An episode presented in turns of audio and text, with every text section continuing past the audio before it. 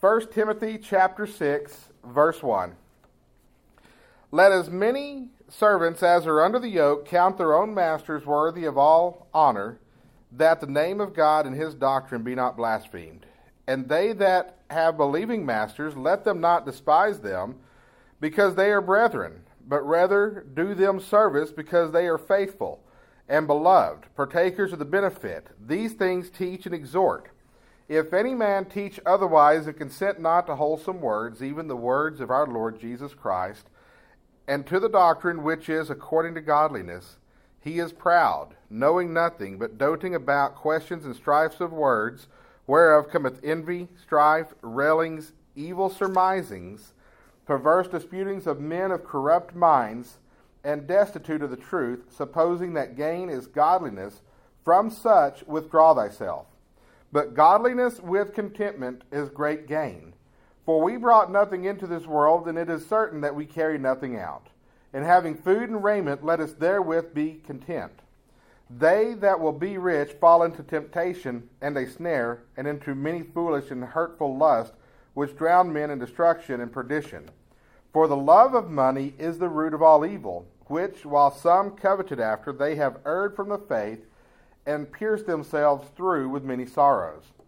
But thou, O man of God, flee these things, and follow after righteousness, godliness, faith, love, patience, meekness. Fight the good fight of faith, lay hold on eternal life, whereunto thou art also called, and hast professed a good profession before many witnesses.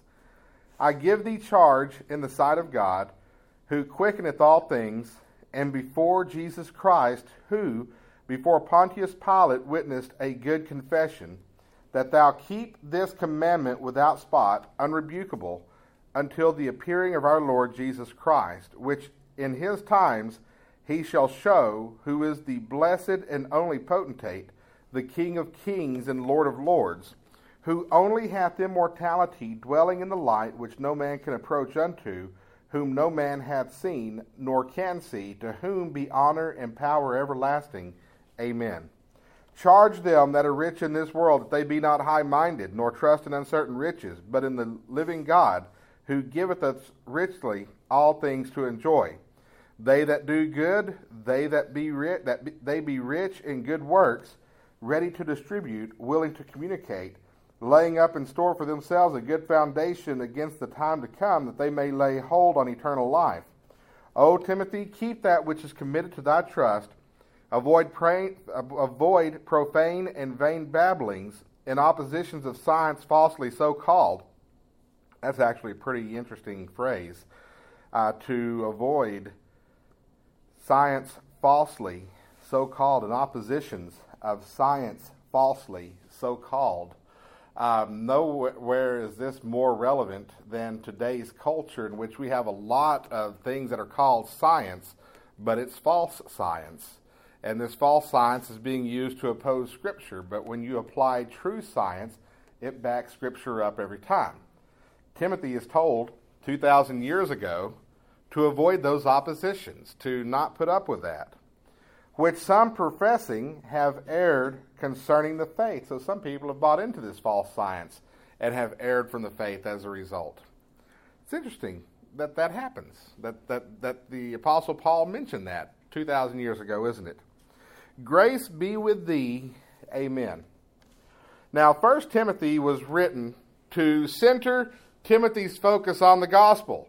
Uh, he was being sent to Ephesus. He was going to lead the congregation there at Ephesus. And the Apostle Paul said, Listen, at Ephesus, you're going to run into a lot of ideas. You're going to run into a lot of philosophies. You're going to run into a lot of teachings. Turn away from the vain babblings, the false teachings, the endless genealogies, the the minute points of doctrine, the things that distract from the gospel, and keep things centered on the gospel. By extension, we learn that we are to center our focus on the gospel. You see, the gospel is who we are. The gospel made us what we are. The gospel is the foundational belief, the, the, the foundation of our faith. It's, it's why we come here, it's why we exist, it's why there is a Christianity that Jesus Christ died for our sins on the cross, as promised by Scripture, that he was buried, that he rose again the third day, according to the Scriptures. We live with that knowledge. We live with that confidence that we are the redeemed children of God. And this should affect our values. This should affect our decision makers. And our decisions that we make, it should affect that, that we are redeemed by the gospel. Knowing that we are redeemed by the gospel, knowing that Jesus loved us to the point to go to the cross to redeem us from sin so that we could be with him in his eternal kingdom. This ought to affect not only the decisions that we make, but it also should affect the way we interact with people. When you interact with people, you represent the Lord. You represent His gospel. You represent His message to them. You are His ambassador on this earth. And so we learn that when we apply the gospel to our lives and we base the way we interact with people on the gospel, on the gospel, we know that we not only represent the Lord, but we are also delivering a message from the Lord to them, whether we actually witness to them or not. We're representative of the Lord. And as we represent the Lord, we need to realize that God loves people, that the Lord loves them. As mentioned earlier in this series, you will never look into the eyes of someone that the Lord does not love. You will never look into the eyes of someone that Jesus did not die for. God loves the world. God loves all people. The Bible tells us in 1 Timothy that the Lord would have all men come to a knowledge of the truth. And so if Jesus loves the people, then we too should love the people. The final two chapters of 1 Timothy gives us some instruction on what the gospel-centered life looks like. Chapter 5, what we studied last week, that deals with people who are less fortunate than us, people who are destitute, the widows indeed, if you will, the people that can do nothing for you. How do you interact with somebody who can do nothing for you? How do you treat somebody who can't do anything for you? That was chapter 5. Chapter 6 deals with how we handle wealth and how we handle rich people. And the simple message here as you read 1 Timothy chapter 6 is to first of all not be driven by greed, not be driven by what can I get, not be driven by that next thing that I want. And you think, yeah, them rich people are greedy. Aren't those rich people greedy? Isn't Donald Trump greedy? Listen, we can be greedy too. Because even if you have nothing, if the only thing you can think about is what you don't have, then you're just as greedy as the rich guy who's thinking about the next billion that he hasn't made yet. So we learn from chapter 6 not to be greedy, not to be driven by greed. We learn from chapter 6 to be content in the Lord. And we learn from chapter 6 to give to the Lord's work. Now, I could write a sermon telling you don't be greedy, be content with Jesus, give to the Lord's work. But we don't want to ignore the gospel fabric of what drives the teaching of chapter 6. In verse 6, Paul writes, Godliness with contentment is great gain. Basically, being godly and being content with what God has provided for you is great gain. In other words, if you trust God, you know the Lord is your Savior, and you see what God has provided you with, and you're happy with that, you're content with that, you're satisfied with that, then you are the richest person you know. I'm not going to call any names. There's a man in this congregation that's constantly telling me he's one of the richest people in Texas. And he starts listing his blessings. And he's right. The idea of being content with the Lord and the grace that he has given you is a biblical concept that Paul mentions again and again. He says godliness with great god, godliness with contentment is great gain. He also says in 2 Corinthians chapter 12 verse 9, and he said unto me, My grace is sufficient for thee, for my strength is made perfect in weakness. Most gladly, therefore, will I rather glory in my infirmities, that the power of Christ may rest upon me. The Apostle Paul had asked the Lord to remove the thorn from his flesh, and the Lord told the Apostle Paul, My grace is sufficient for you. In other words, Jesus told Paul, When I saved you on the road to Damascus and turned you from an enemy to a friend, from a combatant to an apostle. When I transformed you, that's all I needed to do for you. And the apostle Paul said, and I agree. And the apostle Paul saw how his weakness was actually his strength. He was content with what the Lord had done with him through his grace. In Philippians chapter 4, verses 11 through 12, Paul says, Not that I speak in respect of want, for I have learned, in whatsoever state I am, therewith to be content. I know both how to be abased, and I know how to abound. Everywhere and in all things I am instructed both to be full and to be hungry, both to abound and to suffer need. The Apostle Paul knew what it was like to be rich. His daddy sent him to the University of Tarsus. After he went to the University of Tarsus, his daddy sent him to study in the school of Gamaliel. Gamaliel, I think, only had 15 students at one time. You had to be of the upper crust to get into the school of Gamaliel. I mean, think about Harvard. If you can get into Harvard, you've done something. Your, your parents have pulled a string. You have accomplished an, a great academic feat. There is a honor. I know about the theology and the worldview and the liberalism. Don't get me wrong, I'm not endorsing that. But if you can tell somebody you went to Harvard, they'll be impressed. That's a prestigious school to get into. Columbia, Brown, Princeton, the Ivy League, you see what I'm saying? But to get into the school of Gamaliel was a lot more exclusive than getting into Harvard. And Paul went. He was a he grew up in a privileged life. He knew privilege. He knew he was very active with the Sanhedrin. He was a Pharisee of the Pharisee. He understood wealth. He understood what it was like to have a bunch. But he also said he knew how to be abased. He said, Everywhere and in all things, I know that whatsoever state I'm in, whether I'm having a good financial month or whether I'm having a bad financial month, I have learned to be content. He could live with plenty, he could live in want, but because he was satisfied in the Lord and he was content with the Lord, he could live no matter which station of life he was in. See, the gospel does that to you. Once you learn the grace that God had on you and the sacrifice that Christ made on the cross for you, everything else becomes gravy.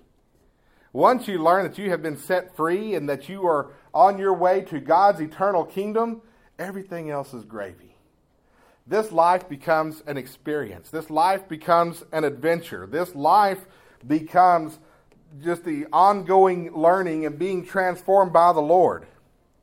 And you begin to comprehend the transformative power of the gospel. You see how God is changing you from the inside out, and you begin to embrace the good. You begin to embrace the bad, as we looked at in Romans chapter 5 this morning how that we glory in tribulations also, seeing how tribulation worketh patience, and patience experience, and experience hope. You begin to embrace the transformative power of the tough times. You learn to embrace the good, you learn to embrace the bad because it's all good. Romans chapter 8, verse 28, we know that all things work together for good to them who love God, who are the called according to his purpose. Everything God is bringing into your life is for your good for your spiritual development, for your spiritual transformation, so that He can welcome you into His kingdom unspotted, strong, ready to fellowship with Him for eternity. And so His grace is sufficient for us, and we find contentment in Him. So as we look at 1 Timothy chapter 6, let's look at this. When it comes to finances, let's find godly contentment. Let's look forward to the coming of his kingdom. That's what it's all about anyway. Whether I'm rich here, whether I'm poor here, what I'm looking forward to is the day that Jesus shows up. And I don't have to worry about if I'm rich or poor anymore. I don't have to worry about the mortgage payment anymore because I'm in his kingdom and I am free for eternity. So let's look forward to his coming. And finally, let's invest in his kingdom. Let's realize that what the Lord has blessed us with, no matter how great it is, no matter how small it is, whatever we have in our lives is God's blessing that He has given to us to be stewards of, to manage on His behalf.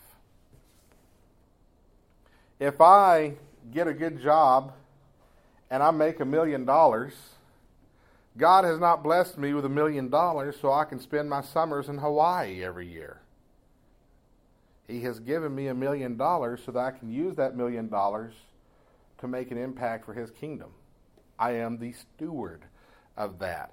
And if I miss, and, and God does not mind if you ha, if you enjoy simple pleasures and if you use some of that for yourself. He's not opposed to giving you good things. But if all you do is figure out how to live it up and how can I get the next pleasure from this, now you're living in greed. You're not living with contentment. And so we'll talk about that. So let's find godly contentment. We look in verses 1 and 2.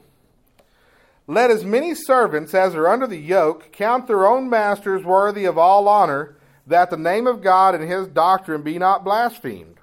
And they that have believing masters, let them not despise them, because they are brethren, but rather do them service, because they are faithful and beloved, partakers of the benefit these things teach and exhort. Verse 1 teaches us to honor our masters, or in our culture, this would be our employers. This is the boss man, this is the supervisor, this is the company owner. The simple reason is, as he said, that the name of God and his doctrine be not blasphemed. Remember, you are always representing God. And when you are on the job, you are representing God to the customers and to the boss. And if you don't do your job, if you're rebellious against the boss man, against the general manager, against your supervisor, then you're dishonoring God to your manager, to your boss, to your supervisor. You are blaspheming his name. When you dishonor your employer, you misrepresent God to him. I remember being on a job site one time with a particular employer that I worked for, and he was complaining about one particular employee, how this particular employee te- seemed to be lazy. He goes, You know, he goes, I should have known. This particular employer, I'm not going to call his name, but this particular employer is a preacher. I said, What do you mean? This was before I was a preacher. And my, my boss said, Every time I hire a preacher, he's lazy. That is a sad testimony that he has gone through enough preachers that he's hired that he came to the conclusion that to hire a preacher is to hire a lazy employee. Now, we have a room full of preachers here who have been bivocational, and y'all probably take exception to that because you probably gave your all your 100% to your employer, and, and as, as well as you should have. But there are a lot that don't. When we don't do service to our employers, we are dishonoring God. And we are creating this mental image in their minds that Christians don't like to do the right thing. And that dishonors God. Verse 2 teaches us to work for our Christian employers because they are our brethren. So if you're working for a Christian, you actually should step it up for him. Not say, oh, well, you know, he, he, he understands. No, no, step it up for him. You're working for somebody who is your brother or sister in Christ, then you are no longer working out of obligation because they are writing you a check. You are now working out of love to help your brother and sister in Christ. When you take a job with your brother or your sister in Christ, and you don't do the job, then you're not you're doing two things. First of all, you are also dishonoring God. But second of all, you are betraying your brother or sister in Christ. If Brother Wayman has got a big job, he's going to build a porch. He's, he's been called upon to build a porch on the side of this elegant Victorian style house. And he needs some help, and I need some money. So I say, Brother Wayman, I, I, can I go to work for you? And Brother Wayman says, I saw how you hung sheetrock in the church building. I don't know. But let's suppose that Brother Wayman decided he's going to give me a chance anyway. I owe it to Brother Wayman to show up to the job site on time and to work for him not out of obligation because he's paying me by the hour, but to work for him as I would my own brother, sister, mother, or father. I want to do good for them. I want to help them. I want to bless them. I want to bless Brother Wayman, therefore I'm going to work hard if he hires me. I'm not angling for a job. We both know how good I'm not at that sort of thing, but I'm giving an example. This is what the Bible's teaching us. This is what we should do. But some teach differently. If any man in verse 3 teach otherwise and consent not to wholesome words, even the words of our Lord Jesus Christ and the doctrine which is according to godliness, he is proud knowing nothing, but doting about questions and strifes of words, whereof cometh envy, strife, railings, evil surmisings, perverse disputings of men of corrupt minds, and destitute of truth, supposing that gain is godliness. From such withdraw thyself. When you come across a teacher who teaches you to stick it to the man, who teaches you that wealth is inherently evil, so that we are obligated to be at war with the wealthy. When you have somebody that tells you that it is okay for you to dishonor your boss in the name of the Lord, you're dealing with a man who's proud. You're dealing with a man who does not like authority. You are dealing with somebody who doesn't understand the scriptures. Those who, and by the way, this doesn't even this doesn't just talk about your work ethic in verses one and two. This is also going back to how you treat the widows. When somebody says, you know, you don't have to worry about poor people, they are teaching against Paul's treat, Paul's teaching. The basis for rebellion against this teaching is pride, and pride leads to conflict. Pride looks at one's gain. Pride looks at one's accomplishment and sees it as godliness. And we are told to withdraw from those people. I want to focus in on one part of verse 5. It says, Supposing that gain is godliness.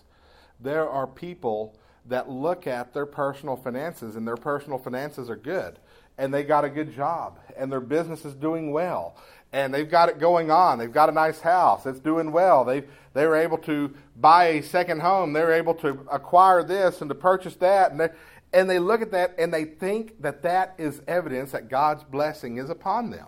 They look at that as evidence that God likes who they are and what they stand for.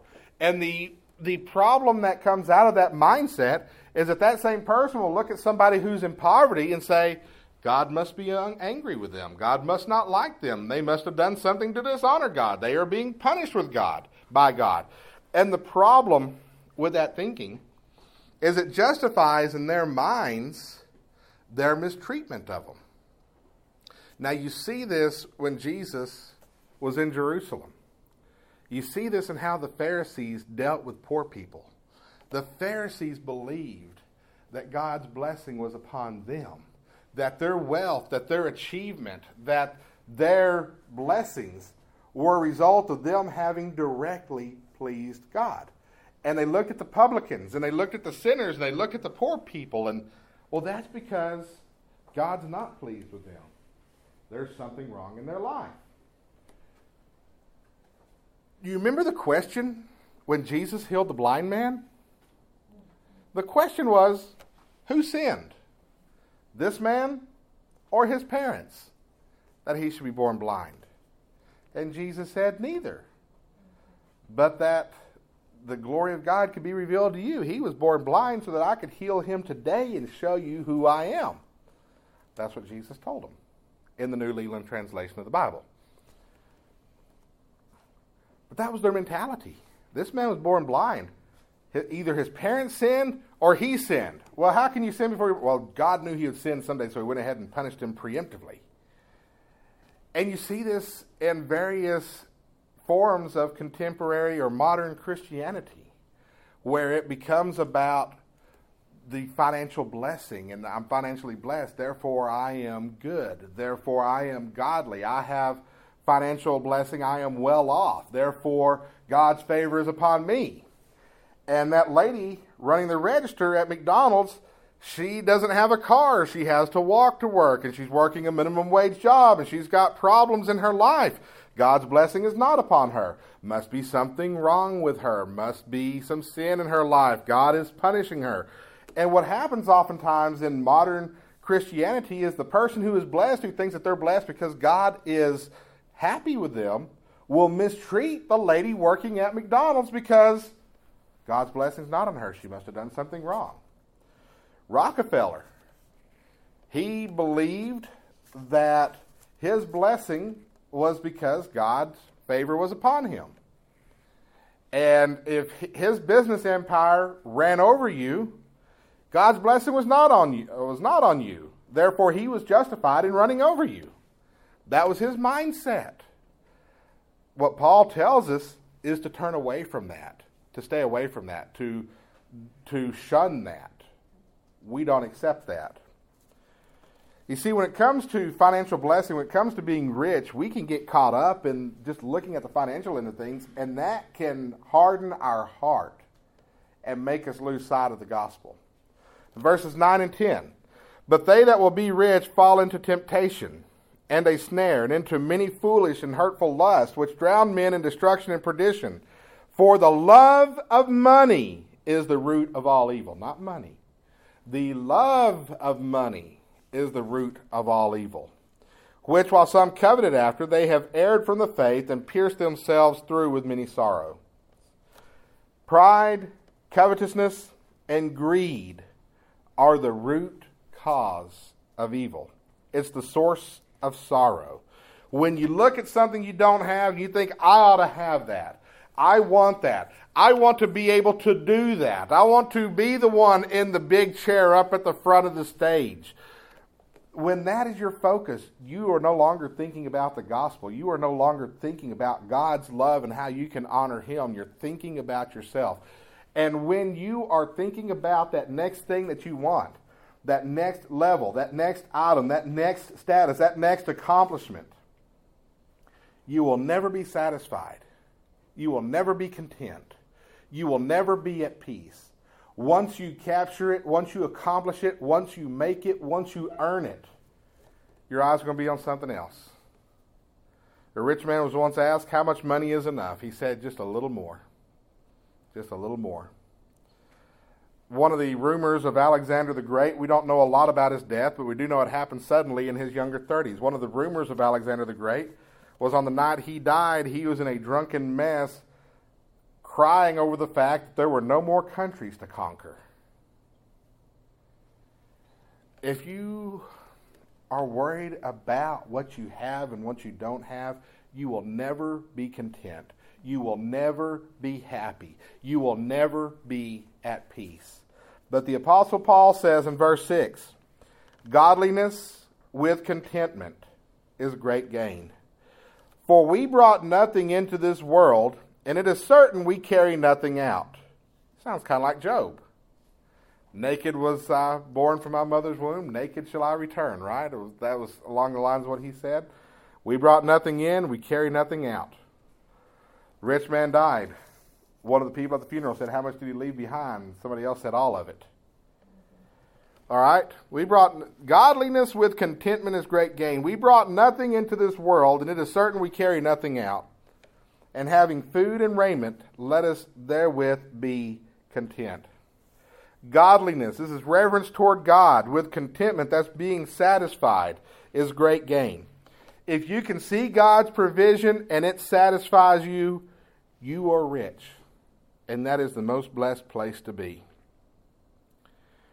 The Bible says if you have clothes on your back, you have turned a profit with this life because you came in with nothing. If you are fed and clothed, Scripture says to be content. Most of the kolaches in the back are gone, and every one of you are wearing clothes. Y'all ought to all be content this morning. We've had a good day, have we not?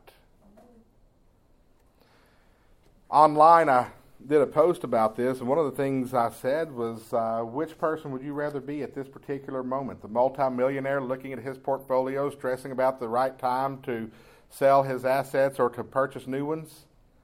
Or the man, maybe he's a Social Security retiree, sitting on the banks of the Mississippi River with his line in the water? You know how big them catfish are in the Mississippi? They're big enough that people won't dive. They won't go scuba diving in the Mississippi. That's how big those catfish are.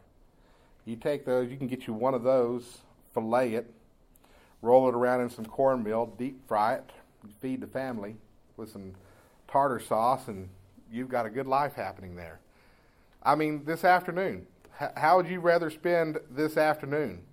Sitting on your porch watching the sun go down?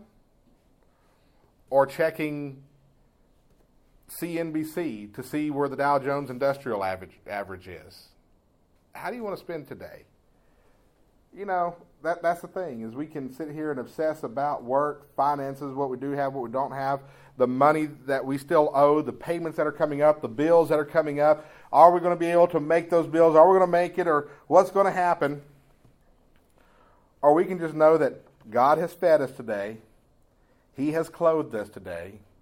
He has provided for us. And see the blessing in that and just enjoy where God has us in the moment now. Godliness with contentment is great gain. Jesus said that we are not to worry about tomorrow. He said, Sufficient to the day is the evil thereof. We've got enough happening today to even worry about what's going to happen tomorrow. Just enjoy the day for what it is today. Godliness with contentment is great gain. You want to be the richest man in Texas? You want to be rich? You want to be wealthy? You want to have it all and not have to worry about a thing? You just be content with what God's given you and praise and worship Him. And that's where you'll be. Let's find contentment in the Lord. Secondly, let's look forward to His coming. In verses 11 and 12, the Bible says, But thou, O man of God, flee these things. Flee what things? The things of wanting more, the, the things of greed, the, the things of wanting to earn more and more and more and to and that's worrying about what they don't have and how they're going to get it. Flee these things. Flee those teachings. And follow after righteousness, godliness, faith, love, patience, meekness. Fight the good fight of faith. Lay hold on eternal life, whereunto thou art also called, and hast professed a good profession before many witnesses. Flee from pride. Flee from it. Flee from greed. Flee from the love of money. When you find yourself there, and you're going to, listen, this entire American economy is built on it. Our American way of doing business is built on it. You see advertisements, it, it entices you, it makes you want something that you don't have, and that thing would be better, and I want this thing. Flee from that. The new computer is much better. The new smartphone is much better. The new Xbox is much better. It's got better graphics. It's got online connectivity. Flee from that. The new car. It's got this new feature. Oh man, I really want one of those. And some of the happiest days of my life are driving the 1983 F 150. You remember that truck? The tape player sometimes ate the tapes, but it had a good radio.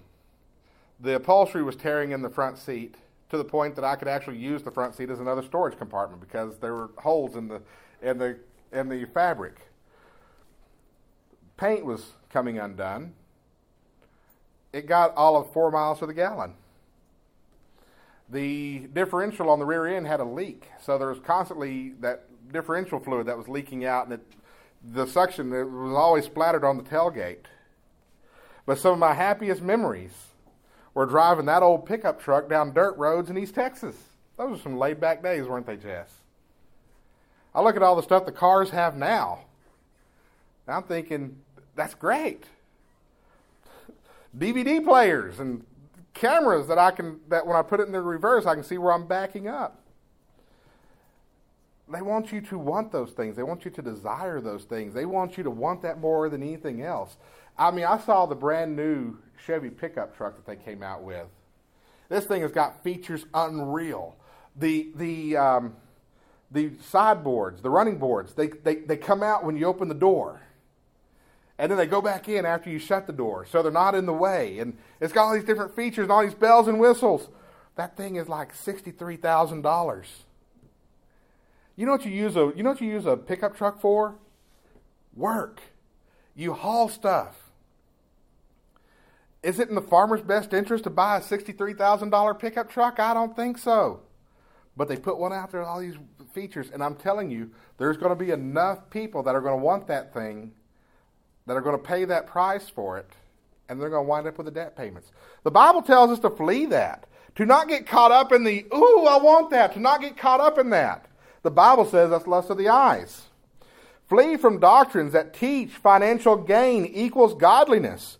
When you are listening to that Bible teacher and he says that if you truly believe in the Lord, he will bless you financially, flee from that guy. Turn that show off. Put that book down. Flee from it. And follow after godliness, faith, love, patience, meekness. Revere the Lord. Trust the Lord. Love one another. Endure all things. Allow God to work through those things to transform you. And fight the good fight of faith. Contend for the faith. Promote the gospel. Lay hold on eternal life. That's what it says in verse 12. Lay hold on eternal life. Let that be your focus. Whatever happened to heaven? Where'd it go? How much preaching do you hear on heaven? Turn on the radio. Uh, yeah, I know. Guilty. Um, tur- turn on the radio. Listen to what's going out as Bible teaching today. Watch TBN. Watch Daystar. Watch these guys preach. How many of them are preaching on eternal life? How many of them are preaching on heaven? I don't know for sure. I'm just asking. We need to be looking forward to that. Verses 14 through 16 If thou keep this commandment without spot, unrebukable, until the appearing of our Lord Jesus Christ, which in his times he shall show who is the blessed and only potentate, the King of kings, the Lord of lords, who only hath immortality, dwelling in the light which no man can approach unto, whom no man hath seen nor can see, to whom be honor and power everlasting. Amen. Follow those instructions. Flee from pride. Flee from the doctrines that teach pride. Hold on to eternal life. Lay hold on it. Have faith. Trust. And then be looking forward to that day that the Lord Jesus Christ appears. Scripture teaches that your faith can be measured by whether or not you look forward to the Lord's appearing. Are you looking forward to the day Jesus shows up? If that happened today, would you be happy? The Bible says your answer to that can measure your faith. If you're not ready for the Lord to come back today, we've got a problem, and it's a spiritual problem. And don't tell me you just want to wait and see if your kids grow up. You know, the Lord coming back today is the best thing that could happen to your kids. If you look at where society's going today, if you look at what's being normalized, if you're looking at the attitudes that the world has toward your children, and the trials and tribulations they face going down the road, best thing that could happen for them is for the Lord to come back today. You think anybody's going to be crying in heaven because they never had the opportunity to graduate law school on earth? I don't think so. Best thing that could happen to your children today that the Lord could come back. The best thing that could happen to anything that you are worried about in this world today is that the Lord come back, except if you don't know the Lord as your Savior. If you are hesitant to welcome the return of the Lord, you have a spiritual problem. This is not me talking, this is the scripture talking. The Apostle Paul said in, in, in, uh, in 2 Timothy chapter 4, he said that I have finished the course, I have run the race, and the Lord has laid up for me a crown of righteousness, which he shall give me at that day, and not to me only, but unto all those who love his appearing.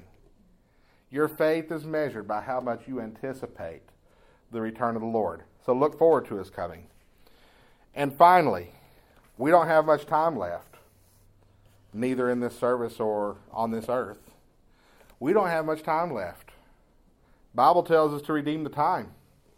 If you look at the end of this chapter, Paul's talking about charging them that are rich, those who have financial ability, those who have ways and means, and to charge them to use those for God's honor and glory. In modern times, we say, let's invest in God's kingdom. Verse 17 says, Charge them that are rich in this world, that they be not high minded, nor trust in uncertain riches, but in the living God, which who giveth us richly all things to enjoy.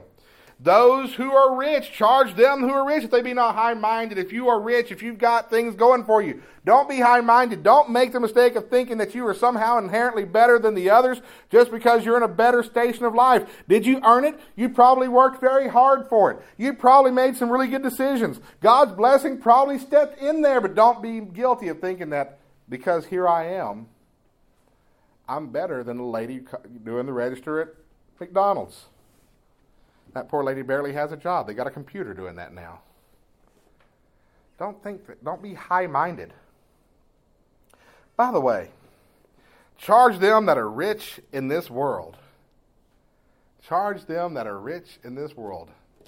I need to send a copy of this sermon to Donald Trump, don't I? You know what? Um, y'all, y'all want to see a rich person? You want to see somebody that's rich? Look next to you. Look next to you. You're looking at a rich person. You say, No, I'm not. Yeah, you are. Those who are rich in this world, that's all of us. What did God promise us? He promises food, He promises clothing. Y'all got food? If, if you don't, let me know. All right. You got food? Y'all got clothes. There's visual evidence of that. All right. So you've all got food and clothes. You got the bare minimum that God has promised you. How many y'all who, who slept under a bridge last night? Anybody? Did you raise your hand? Anybody sleep in a place that did not have four walls last night? Did the heat work? How many of y'all got 40 bucks? Either in the bank or on you now. I'm not going to ask for it. I'm not, not going to pass the plate, all right? There are some priests like, hey, you got 40 bucks, raise your hand, you raise your hand, pass the plates. No, I'm not going to do that to you. That'd just be wrong, wouldn't it? But how many of you got 40 bucks to your name? Yeah. Actually, I have 40 bucks to your name. But, oh, you realize you got 40, okay. You guys realize you're in the top 10% in the world? You got food and, and a steady supply of food, by the way. You got clothes, you got shelter, you got heat, you got electricity, you got money in the bank or in your pocket, one or the other, or maybe both. You're rich. So why don't you feel rich? Because you look at Donald Trump and you see what he got. Yeah, I'd like to have a plane with gold letters on the side. Um, that's why you don't feel rich. You're looking at what somebody else has got more than you has. So Timothy's told to charge those who are rich. That's all of us. What are we being charged to? To be not high minded, not to trust in uncertain riches. Don't worry about the 401k. Don't worry about the investment account, whether Social Security is going to go broke. That's all uncertain anyway. Rex came into the studio one day and he was really worried about one of his friends. His friend down in San Antonio he worked with at Clear Channel was down to his last million. He's, he's down to his last million dollars and he's worried about. Dude's 80 years old with a million dollars in the bank. He's down to his last million. However, will he make it? And Mark and I, who probably both combined had less than a thousand in the bank, just looking at each other like, yeah, y'all, y'all be praying for him. He's down to his last million. What's he doing? He's trusting in uncertain riches. We're not to do that. You see how you see how ridiculous that looks you know, to, to, to, we're laughing at this man that's down to his last million dollars, and we're laughing at him. We're worried about our last 20. All right? And the guy in the third world company country is laughing at us because if he had $20, woo! You know what I'm saying? So don't be trusting in uncertain riches, but in the living God who gives us richly all things to enjoy. God wants you to be happy. And I know that was a Joel Osteen esque statement to make. But he wants you to be happy where you are. He wants you to find contentment in what he's already given you. Verses 18 and 19 say, They that do good, they that be rich in good works, ready to distribute. Y'all know what that means? That means they're giving it away. Ready to distribute, willing to communicate. That's a King James word for ministering to, for meeting needs laying up in store for themselves a good foundation against time to come, that they may lay hold on eternal life. Timothy is told to, cha- to charge the rich, to challenge, to encourage, to instruct the rich, to do good, to be rich in good works, ready to distribute, willing to communicate. This means that the rich are to be active in good works. And the distribution and communication has to do with financially giving to the ministry. And it makes a huge impact for the kingdom we have missionaries all around the world. And they, they are trying to spread the gospel for the Lord. And it does take money. And it does take a lot of money. And if we are worried about being down to our last million, and therefore we don't want to give any away, they're going to have a harder time spreading the gospel. But if we meet their needs, guess what? They'll be able to meet, they'll be able to preach the gospel. They'll be able to not only preach it, but to be able to minister it more effectively. lives will be saved, souls will be saved, people will come to know the Lord as their personal Savior. Which one of those do you think makes God happy? And so we are told in 1 Timothy chapter 6 to not be greedy, to not be worried about the finances of today, to not be worried about how we're going to feed ourselves tomorrow, but rather to find contentment in what God has given us and then to use what He has given us to further His kingdom. And then we wrap it all up in verses 20 through 21 by going back to the original statements that the Apostle Paul made in this book. O Timothy, keep that which is committed to thy trust, avoiding profane and vain babblings, and oppositions of science falsely so called, which some professing have erred concerning the faith. Grace be with thee. Amen.